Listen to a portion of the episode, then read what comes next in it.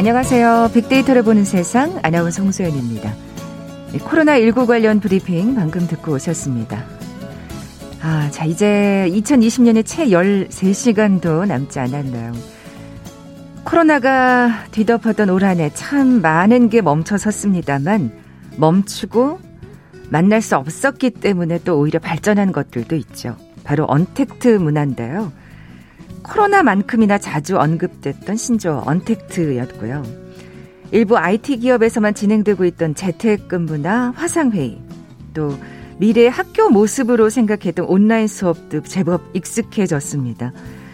머지않아 다가올 미래였지만 코로나와 만난 IT 기술, 언택트 문화를 앞당겨서 빠르게 자리 잡을 수 있도록 도와줬는데요. 뭐 회의, 수업뿐 아니라 새해 맞이 타종 행사도 온라인으로 진행될 예정이라고 합니다. 역시 처음 경험해 보는 거죠.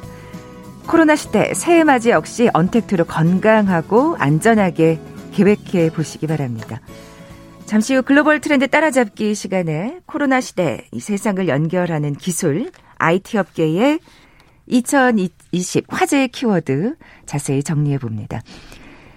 KBS 제일라디오 빅데이터를 보는 세상 먼저 빅퀴즈 풀고 갈까요? 오늘은 최근 코로나19 확산에 따른 전 세계의 감염병 리스크를 비유하는 새로운 시사 용어를 맞춰주시면 됩니다. 백조는 하얗다는 상식을 깨고 검은 백조가 발견되면서 예상할 수 없는 일이 일어나는 것을 상징으로 블랙스완이라는 용어가 그동안 쓰여왔죠. 근데 이것은 백조가 스스로 빛을 내는 건 불가능한 상황을 뜻합니다. 블랙스완의 경우 발생할 확률은 낮지만 실제로 일어날 수도 있는 위험을 가리킨다면 이것은 상식적으로 절대 발생하지 않을 것 같은 위험 상황을 일컫는데요. 그러니까 블랙스완보다 더 위협적인 의미로 활용된다고 보시면 되겠습니다. 그만큼 코로나19 상황이 엄중하다는 의미도 담고 있겠죠. 스스로 빛을 내는 백조를 비유하는 말 무엇일까요? 보기 드립니다. 1번 gray swan, 2번 white swan, 3번 orange swan, 4번 neon swan. 오늘 당첨되신 두 분께 커피와 도넛 모바일 쿠폰 드립니다. 휴대전화 문자 메시지 지역번호 없이 샵 9730, 샵 9730. 짧은 글은 50원, 긴 글은 100원의 정보 이용료가 부과됩니다. KBS 라디오 어플 콩은 무료로 이용하실 수 있고요. 유튜브로 보이는 라디오로도 함께 하실 수 있습니다. 방송 들으시면서 정답과 함께 다양한 의견들 문자 보내주십시오.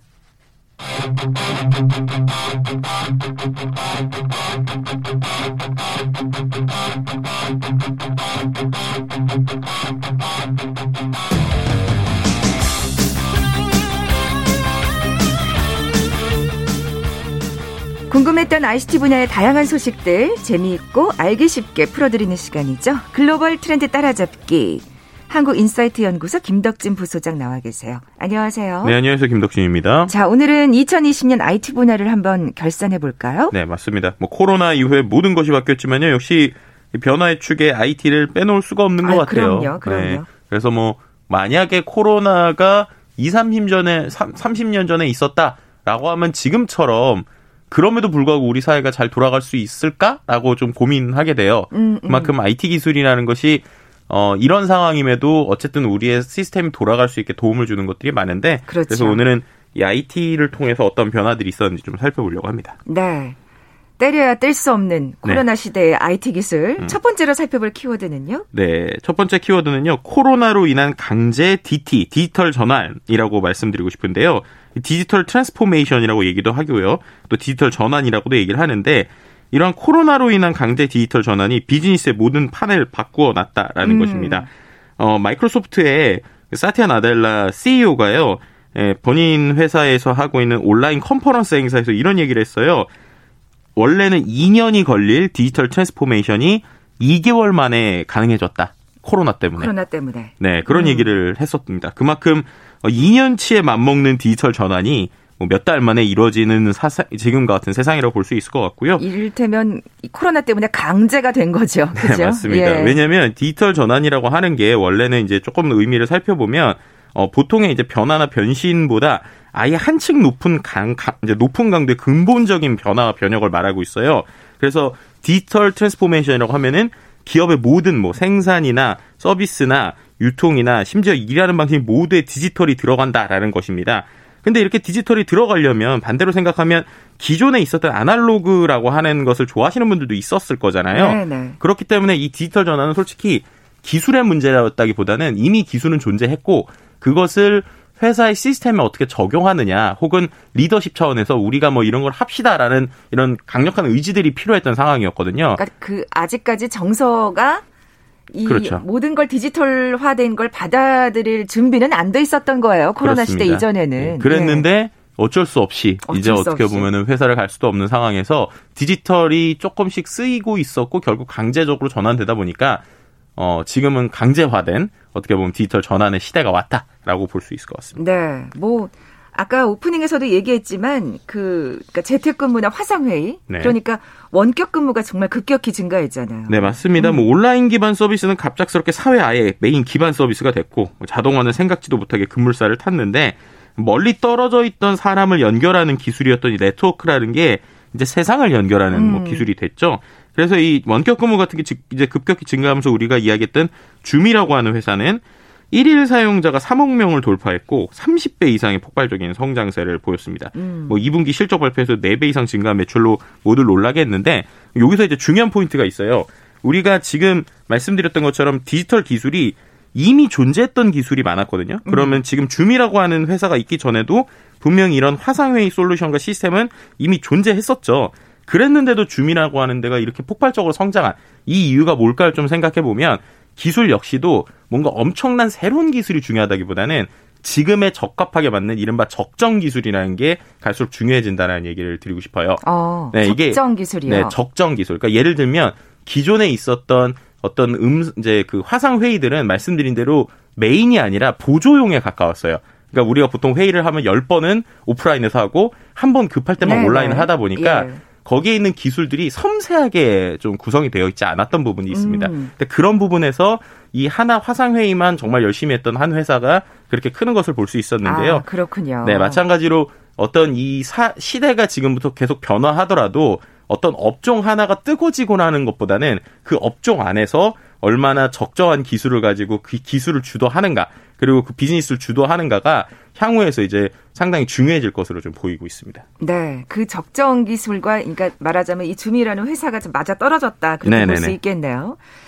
뭐 좋은 점도 있겠습니다만 부작용도 또 만만치 않죠. 당연히 부작용이 많죠. 예. 특히나 이제 온라인 교육에서 이제 상당히 나오고 있는 문제인데 옆에 도와줄 수 있는 사람이 있는 학생과 그렇지 않은 사람의 학생이 교육 효과가 너무 지금 크게 달라지고 있다는 것이죠. 여기서도 또 격차가 나는군요. 네, 네. 맞습니다. 이제 원격 근무 또 마찬가지로 원격 근무도 마찬가지인데 근무 시스템이 잘 돼 있는 사람과 그렇지 않은 안 그래도 어쩔 수 없이 예를 들면은 공사장에서 일을 하셔야 되는 분들 이런 분들은 기본적으로 오프라인은 무조건 가야 되잖아요. 그렇죠. 그런 분들은 항상 실직에 대한 두려움을 음. 감수하면서 일해야 되는 네. 이런 상황을 볼 수 있을 것 같고요. 마찬가지로 뭐 주가도 그렇고 여러 가지 경제 상황 역시도 특정 기술을 가지고 있는 데로 몰리고 쏠리다 보니까 한쪽에서는 크고 한쪽에서는 힘들어하는 이런 모습들이 전체적으로 음. 있었다. 그리고 지난번에도 한번 얘기 드렸지만 클라우드 기반으로 모든 것이 돌아가다 보니까 클라우드가 멈추면 전 세계가 난리가 나고 그러니까요. 네, 심지어 미국에서는 구글이 잠깐 서비스가 중단됐을 때 휴교까지 나는 아. 네, 디지털 눈사태라는 말이 나올 정도로 디지털 눈사태. 네, 그러니까 예. 정말 특정 기술을 가지고 있는 회사들에게 모든 것이 쏠리다 보니까 이런 것이 과연 정말 좋은 사회인가에 음. 대한 좀 논의들도 좀 나오고 있는 상황이라고 볼 수 있을 것 같습니다. 진짜 그, 어떤 한 분야에 집중이 되다 보니까 그게 뭔가 제대로 돌아가지 않았을 때 네. 다른 어떤 사회 전반에 미치는 파장이 정말 엄청난 것 같아요. 네, 맞습니다. 예. 다음으로 살펴볼 키워드는요? 다음으로 살펴볼 키워드도 약간 그 맥락과 비슷한 것인데요. IT라는 영역은 과연 어디까지일까? 라는 거예요. 근데 저는 그, 진짜 이 시간을 항상 하면서 네. IT의 한계는 없는 것 같아요. 예. 그러니까요. 근데 이제 IT의 한계라고 할 때 예전에는 그래도 기술 기반에서 한계에 대한 얘기를 했는데요. 음. 올해의 변화는 그게 아니라 IT가 정치, 경제, 사회, 심지어 우리가 보는 예능까지 모두 한 곳에서 이야기되고 있는 플랫폼 비즈니스의 특징이 나왔다는 겁니다. 음. 특히나 올해는 미중 무역 갈등 그리고 정치 공방의 핵심에 IT라는 게 있었다는 것이죠. 그랬죠. 네, 그래서 뭐 네. 뭐 화웨이 반도체에 대한 이야기뿐만 아니라 IT에 대한 여러 가지 중요성들이 단순한 기술만으로는 이제 설명할 수 없는 상황들이 되는 것 같습니다. 네, 그 정치 공방, 미중 무역 갈등을 얘기하니까 음. 그 틱톡이 생각이 나네요. 아, 그러니까 참 예. 틱톡이 재밌는 게요. 틱톡과 관련된 뉴스가 신문으로 치면 카테고리가 있잖아요. 정치 쪽에서도 나오고 그러니까요. 연애 쪽에서도 예. 나오고 뭐 사회 쪽에서 나 이런 참 여러 가지 복합적인 건데 어, 지금 어쨌든 결론을 말씀드리면 여전히 틱톡은 인수가 되지 않은 상황입니다. 네네. 네. 그러니까 히스토리를 좀 설명을 드리면 이게 원래는 중국 기반 SNS가 미국 대선에 개입할 수 있다. 뭐 미국 시민의 개인 정보를 중국 공산당에게 넘길 가능성이 있다라고 하면서 지난 8월 1일부터 원래 미국 내에서 틱톡 사용에 틱톡 사용을 금지하겠다라고 이제 트럼프 대통령이 발 이제 발표했었었죠. 네. 근데 그러고 나서 이제 그 틱톡의 본사인 바이트댄스에게 틱톡의 소유권을 미국 기업에게 매각하라라고 명령을 했고요. 그다음에 뭐 여러 가지 일, 일이 있던 상황에서 결론적으로 지금 오라클이 우선 협상을 하고 있는 상황이에요. 근데 이게 참 흥미로운 게 오라클이 그렇게 하고 나서 원래 인수인계 일자가 12월 4일이었습니다. 근데 12월 4일이 원래 지나면 아예 서비스를 멈추게 하겠다고 했어요. 네네. 그런데 지금 지났잖아요. 그런데 아직 합의가 이르지 못했거든요. 음. 근데 미국 내에서 여전히 서비스는 하고 있다는 거예요. 그러니까 이게 11월 27일에 원래 처음에 11월 아니, 처음에 11월 12일까지 마무리해라. 라고 했고 안 되니까 11월 27일까지 해라. 안 되니까 12월 4일로 또 연장을 했고요. 그다음에 지금은 연장을 안 시키고 보고 있는 상황입니다. 그러니까 이렇게 왜 됐을 때 사람들이 얘기하는 건 결국 지금 트럼프 행정부에서 얘기하고 원했던 건 이 서비스를 멈추는 게 아니라 미국이 인수하고 싶어 했구나. 그렇죠. 라고 하는 것들이 예, 예. 어떻게 보면 지금 계속 얘기가 나오고 있는 상황으로 보시면 될 것 같고요. 그러다 보니까 지금 뭐 협상이 뭐 마무리되니 안 되니 이런 상황에서 여전히 바이트댄스 입장에서는 아 우리는 이렇게는 미국에 못 판다라고 지금 같이 나오고 있는 여전히 힘싸움 중이라고 음, 보시면 될 것 같습니다. 바이든 행정부가 들어서기 전까지 이게 마무리될 수 있을까요? 그러니까요. 이게 어쨌든 바이든 당선인이 취임하기 전 1월 초 전에는 틱톡 매각 작업을 완료하려고 할 것이다 뭐 이런 얘기가 뭐 블룸버그나 이런 데서 나오고 있어요. 왜냐하면은 음. 이른바 지금 어, 오라클 같은 경우가 친 트럼프를 이제 트럼프를 좋아하는 어떤 CEO들이 있기 때문에 더 연결을 해준 부분도 있거든요. 그러니까 어쨌든 바이든 행정부 전에는 어떻게든 좀 승부를 보려고 하지 않을까? 그래서 1월에 좀 지켜볼 만한 그러네요. 이슈라고 볼 수 있을 것 같습니다. 예.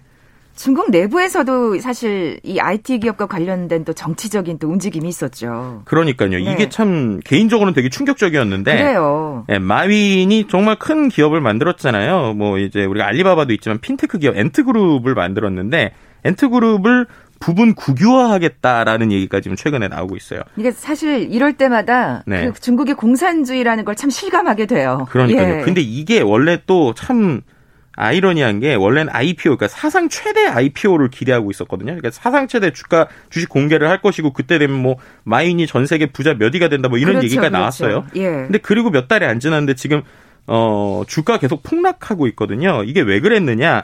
마윈이 어 이제 IPO 직전에 발표를 했습니다. 어떤 발표를 했는데 그때 중국 정부를 상당히 강력하게 비판하는 발표를 했어요. 아이고. 네. 그랬더니 이제 그 이후에 참 아이러니하게 갑자기 어 모든 중국 그러니까 그, 그 텐, 이제 그 거기에 있었던 알리바바가 하고 있었던 여러 가지 이런 핀테크나 이런 데서 갑자기 규제가 들어가기 시작했고 음. 심지어 이 부분에 있어서 IPO 하지 마라 라고 지금 나와서 어떻게 보면은 지금 어 마인 입장에서는 어, 말 한마디의 그 위력을 지금 제대로 느끼고 있는 상황이라고 볼 수 있을 것 같은데요. 네. 이런 부분만 보더라도 이게 참 IT라는 것이 단순히 이제는 어떤 기술이나 기업의 총수가 가지는 힘 수준이 아니라 한 국가 혹은 국가를 넘어서는 힘싸움까지 되고 있다라는 부분이 그러니까요. 확실히 좀 변화의 흐름이다라고도 볼 수 있을 것 같습니다. 네, 진짜 상장 일보 직전이었는데 이렇게 흔들릴 수가 있나? 그러니까요. 굉장히 충격적이더라고요. 네네. 예. KBS 제일 라디오 빅데이터를 보는 세상 글로벌 트렌드 따라잡기 함께하고 계신데요. 잠시 라디오 정보센터 뉴스 듣고 나서 다음 소식 계속 이어가죠. 어제 국내 코로나19 신규 환자가 967명으로 사흘 만에 900명대로 나타난 가운데 사망자 수는 21명 발생해 계속 증가 추세를 보이고 있습니다.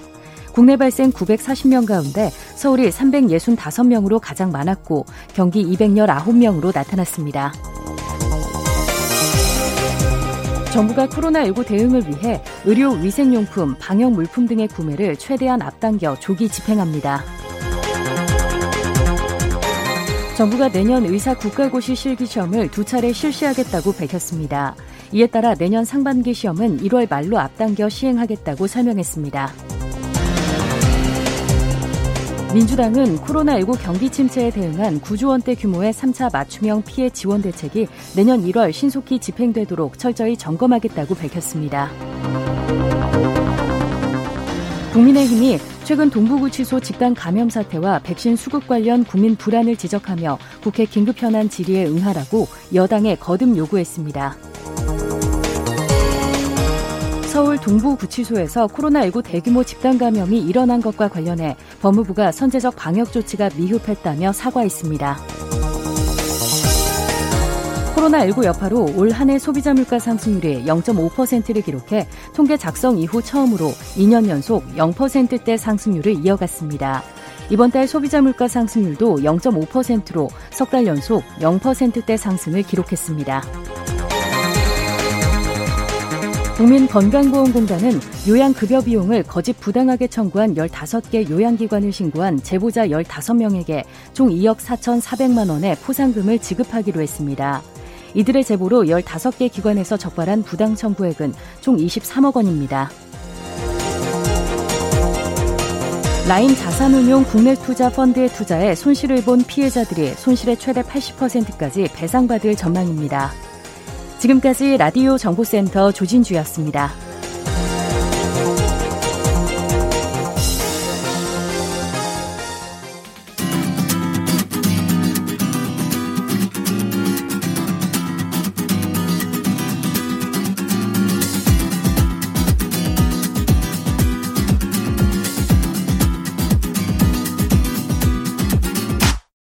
KBS 일라디오 빅데이터로 보는 세상.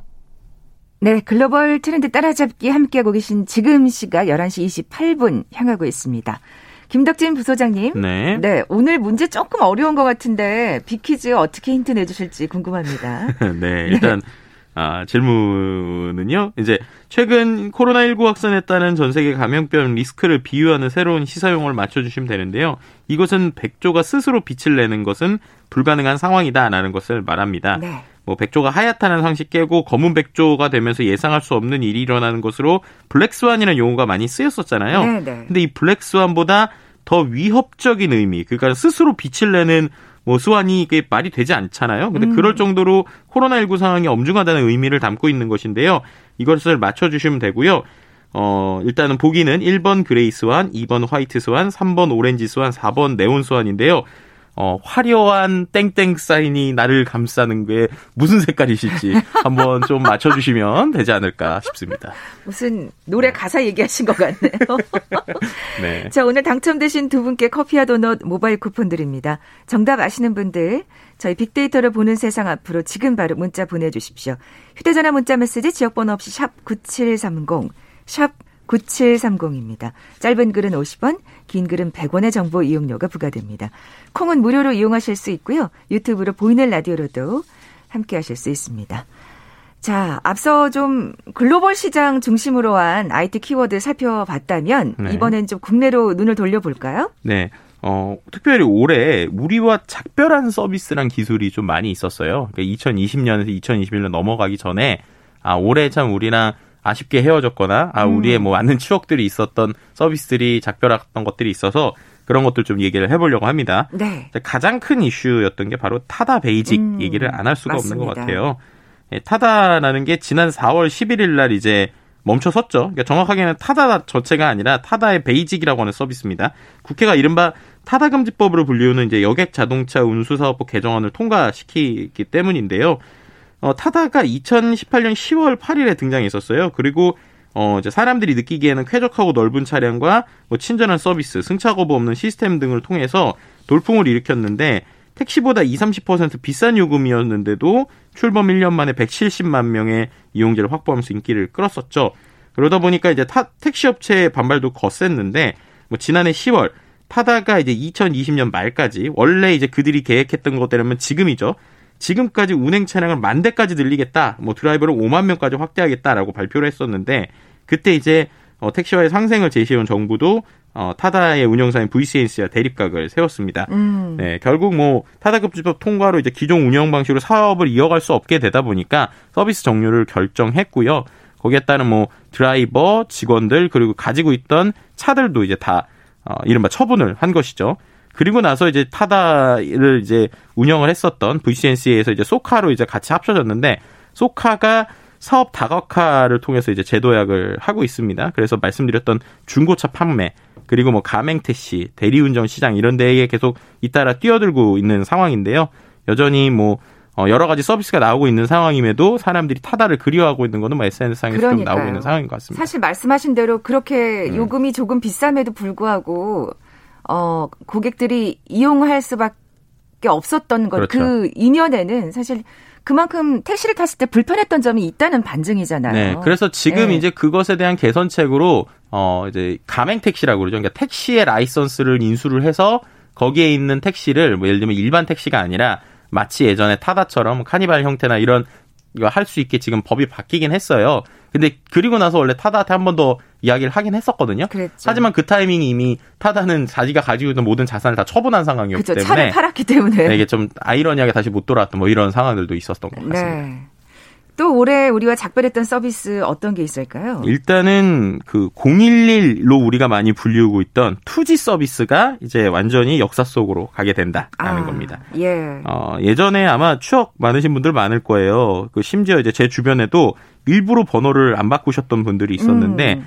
예를 들면은 뭐 예전에 돌아가신 뭐 아버지의 문자가 있는 뭐 이런 핸드폰 때문에 나는 이거는 전화번호를 꼭 갖고 싶다. 이랬던 아. 여러 가지 추억들이 있으신 분들이 많이 있었던 것 같아요. 근데 그런데 이제 이런 분들의 추억들 그리고 이제 마지막 이동통신 이 2G 2세대 서비스가 내년 6월이면 완벽하게 사라집니다. 올해 이제 SK텔레콤까지 해서 011은 없어졌고요. 마지막 남아있던 019도 내년에 6월까지 어, 끝나게 되는데요. 네. 어, 이제 2G라고 하는 건 말씀드렸던 것처럼 뭐 우리가 알고 있는 3G 스마트폰이 나오기 전에 음성과 문자, 뭐 저속 인터넷을 사용하는 기술이었고 KT는 이걸 2012년 3월에 종료를 했어요. SK텔레콤도 올해 7월 기점으로 이제 완전히 종료가 됐습니다. 이후에 LGU 플러스도 계속적으로 어떻게 할 것인가 얘기가 나오다가 이제 어쨌든 내년 6월까지로 어, 가겠다라고 한 것이고요. 이제 공식화 서비스를 종료를 했고 연동되는 019 번호는 내년 6월까지 유지가 되다가 010으로 이제 변동이 되게 된다라는 음. 서비스가 하나 있었고 그리고 또 한 가지 어, 요즘에 이게 없어진 건지 아닌지 헷갈리셔 하는 분들이 있어서 좀 설명을 드리려고 하는데요. 공인인증서. 네네. 네. 공인인증서가 지금 없어졌고 공동인증서로 바뀌었습니다. 그래서 이건 도대체 뭐야? 라고 이제 생각할 수도 있는데 그러면 내가 쓰고 있던 공인인증서 없어진 거야? 그건 아니고요. 정확하게 인증서는 있는데 하나밖에 없는 인증서가 아니라 이제 여러 회사에서 이 공인 인증서처럼 여러 개의 인증을 같이 할 수 있게 바뀌었다라고 이해하시면 될 것 같아요. 그래서 공동 인증서군요. 네, 맞습니다. 예. 그러니까 원래 쓰시던 인증서 쓰시는 분들은 그게 편하다고 하시면 그걸 쓰시면 되는 네, 거고 네. 그 외에 뭐 최근에 나와 있는 여러 가지 뭐 카카오페이나 패스나 뭐 네이버, 토스 뭐 이런 데들이 다 이제 인증서를 만들기 시작해서 한 곳이 아니라 내가 원하는 인증서를 편한 방식으로 받아서 쓸 수 있게 법이 바뀌었다라고 이해를 하시면 좋을 것 같습니다. 네. 그 밖에 기술적으로 더 이상 지원하지 않는 서비스들도 있다면서 이건 음. 어떤 얘기인가요? 네, 이거는 이제 어, 전 세계적인 흐름에서는 이미 몇 년 전부터 안 쓰기 시작했는데 우리나라에서 유독 많이 썼었던 두 가지 서비스가 있어요. 첫 번째는 이제 어도비사의 플래시라고 하는 서비스입니다. 혹시 기억하실지 모르겠는데 2000년 초반에 우리나라에 뭐 플래시 애니메이션 이래가지고 뭐 옛날에 졸라맨이라고 그러죠. 이게 이게 그 뭐죠 짝대기처럼 생긴 막대기처럼 생긴 그 캐릭터가 춤추고 놀고 막 이랬었던 거 기억하실지 네, 모르겠어요. 네네. 그게 이제 플래시 기반으로 만들어진 애니메이션들이에요. 음. 그러니까 이 기술이 어 우리가 웹이라고 하는 거, 그러니까 2000년 초반에 인터넷이 생길 때 많은 이런 애니메이션 처리 같은 거를 아주 쉽게 할 수 있고 저용량으로 할 수 있어서 많은 사람들이 이걸 활용해서 뭐 애니메이션도 만들고 게임도 만들고 심지어 인터넷 서비스 홈페이지도 만들고 이랬었거든요. 근데 이게 어 원래 이제 표준 모델이 아니었고 그리고 어, 취약한 부분, 그러니까 보안성 등의 문제가 좀 있었습니다. 그래서 계속 아. 해커들의 공격이 됐었는데요. 이 부분에 있어서 결국에는 이제 어 새로운 기술들이 나오게 되면서 어 어도비에서는 어, 2017년도부터 업데이트 및 배포를 안 한다라고 얘기했고 음. 또 올해 12월 31일로 아예 이제 종료를 하기로 했습니다. 그렇게 되면서 이제 서비스가 멈추게 되는데요. 여기 이제 우리나라에서 중요한 게 뭐냐면 예전에 우리나라에서 한창 홈페이지 처음에 만들 때 뭐 펜션이나 이런 사이트들 있잖아요. 그런 것들이 이런 플래시 기반으로 만들어진 사이트가 많아요. 아. 네, 그러다 보면은 이제 여전히 약간 불안하게는 돌아가긴 하는데 내년 초부터는 아예 뭐 예를 들면 메뉴나 아니면 화면이 아예 안 뜰 확률이 있습니다. 그렇기 때문에 플래시 기반으로 여전히 옛날 인, 그 홈페이지를 갖고 계시는 분들이라면 바꿔 놓으셔야 되겠는데요. 네, 꼭 바꿔야 되는 여행사 음. 사이트 신경 쓰시면 될 것 같고요. 그리고 여전히 우리가 그렇게 얘기해도 인터넷 익스플로러 쓰시는 분들은 이제 아예 공식적으로 종료가 된다. 네, 올해 안에 이 얘기도 좀 같이 이해를 하시면 될 것 같아요. 그래서 새로운 브라우저나 있는 다양한 브라우저들 이제 쓰시고 인터넷 익스플로러는 어, 마이크로소프트 입장에서도 이제 아예 그냥 이렇게 얘기하면 편할 것 같은데 이제는 종료시키겠다, 버리겠다 하고 있으니까 새로운 브라우저를 편한 걸로 쓰시는 게 좋을 것 같습니다. 네. 저도 이거는 좀 신경을 써야 되겠네요. 아직도 네. 쓰고 있기 때문에. 네, 네. 또 헤어지는 것들이 있다면 새롭게 맞이하는 것들도 있을 텐데요. 네. 뭔가 주목할 만한 걸 좀 꼽아주신다면요. 아, 역시 이게 아마 내년 초에 가장 뜨거울 것 같은데요. 뭐냐면 요기요의 주인이 누가 될 것인가라는 얘기예요. 네. 자, 이게 무슨 말이냐? 최근에 뉴스 들으신 분들은 다 아시겠지만 원래 그 우리가 알고 있는 우아한 형제 배달의 민족이죠. 배달의 민족이 독일의 딜리버리 히어로가 인수를 하려고 했잖아요. 그렇죠. 근데 거기에 있어서 어, 우리나라에서 공정위에서 너네 만약에 딜리버리가는 그 배, 배달의 민 배달의 민족을 인수할 거면 원래 너네가 가지고 있던 요기요를 누군가에게 팔아라라고 얘기를 했단 네, 말이에요. 제동을 걸었어요. 네, 근데 그거에 대해서 딜리버리 히어로가 이제 받아들이겠다라고 어젠가 그제 선언을 했습니다. 네. 28일에 선언을 했고요. 그렇게 되면서 이제 그럼 이거를 판매를 하겠다. 그래서 이제 판매를 하기 위해서 어, 여러 가지로 최선을 다하겠다라고 나와 있는 상황이에요. 근데 이것에 대해서 어, 공정의 명령에 따라서 6개월 이내에 어, 전 지분 전부를 제3자에게 매각을 해야 됩니다. 음. 그런데 이제 불가피한 사정이 인정이 되면 기간의 연장을 신청할 수는 있어요. 어쨌든 중요한 건 어, 이 요기요를 누군가에게 팔아야 제대로 배달의 민족을 그 독일 딜리버리 히어로가 원하는 것처럼 운영할 수 있다는 것이거든요. 그러니까 늦어도 내년 음. 하반기에는 결정이 되겠네요. 그죠? 그렇죠. 예. 예, 그러다 보니까는 과연 이걸 누가 살 것이냐 라는 것들이 벌써 좀 이야기가 나오고 있는 상황이라고 보시면 될 것 같고요. 뭐 일단은 제일 얘기 많이 나왔던 게 뭐 카카오나 아니면 네이버 같은 데서 사지 않을까, 오는 쿠팡 같은 데서 사지 않을까라고 하고 있는 상황이에요. 음. 그런데 지금 나오고 있는 뉴스들을 보면 오히려 그런 데들이 별로 관심이 없다. 뭐 이런 얘기들도 나오고 있어서 왜냐하면 본인들이 하고 있는 그냥 플랫폼 서비스가 있는데 우리가 요기요를 인수한다고 과연 얼마나 시너지가 날까에 대해서 아. 고민을 하는 상황이라고 그래요. 그러다 보니까 과연 향후 6개월 안에 새로운 주인은 누가 될 것인가? 혹은 이 판에 새로운 사람이 또 뛰어들 것인가? 그럴 수도 있겠네요. 네, 이런 것들에 상황은. 대해서 상당히 지금 고민이 되고 있고요. 특히나 최근에 어떤 유통회사들, 공룡 유통회사들, 전통적인 유통회사들은 이런 IT 기업들한테 지금 빠르게 주도권을 뺏겼잖아요. 네. 그러다 보니까 이 배달 앱을 통해서 또 새로운 가치를 만들어내려고 욕심을 부리는 어, 전통적인 유통회사들도 분명히 존재할 것 같고요. 그러니까요. 네, 그래서 과연 이것을 얼마의 금액에 어떻게 가져가게 될지 그리고 정말 그들이 원하는 것처럼 6개월 안에 잘 될지 내년에 또 지켜봐야 될 주제라고 볼 수 있을 것 같습니다. 네. 지금까지 글로벌 트렌드 따라잡기 한국인사이트 연구소 김덕진 부소장과 함께했습니다. 고맙습니다. 네, 감사합니다. 자, 오늘 비퀴즈 정답은 4번 네온스완이었죠. 커피와 도넛 모바일 쿠폰 받으실 두 분입니다. 오늘도 하나 배웠습니다. 근데 이런 단어들 안 듣고 언택트, 코호트, 네온스완 어, 살 수 있는 그런 날이 진짜 왔으면 좋겠다 하시면서 그래요. 내년엔 정말 안 듣고 싶네요. 927 하나님 정답 보내주셨고요. 그리고 0822님 김덕진 부소장님 힌트가 너무 좋아요. 도너츠 같이 나눠 먹어요. 감사합니다. 연락해 보시죠. 네, 예. 따로 주시면. 힌트 아니었으면 틀릴 뻔했네요 하시면서 네. 0822님 화려한 네온 사인이 감사시길 바랍니다. 네. 화려한 네온산이라고 보내셨어요. 또 심지어.